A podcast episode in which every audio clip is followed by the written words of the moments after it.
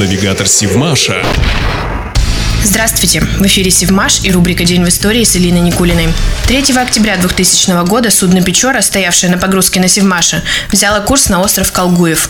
На его борту 15 жилых модулей для обустройства бурового месторождения. Снаружи конструкции покрыты оцинкованным железом, утеплены стеновыми панелями, выполнена внутренняя отделка.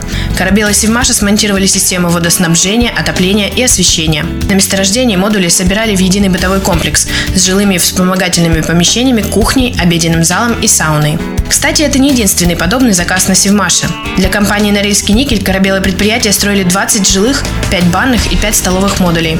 Конструкции создавались в цехе номер 50 и корпусно-сварочном производстве с полной комплектацией, под ключ. Кроме того, в проектно-конструкторском бюро «Севмаша» разработали проект автономных мобильных жилых модулей размерами 8 на 3 метра. Они предназначались для обустройства месторождения в Ненецком автономном округе. Для удобства нефтяников в комплекте с модулями были разработаны специальные сани для транспортировки конструкций.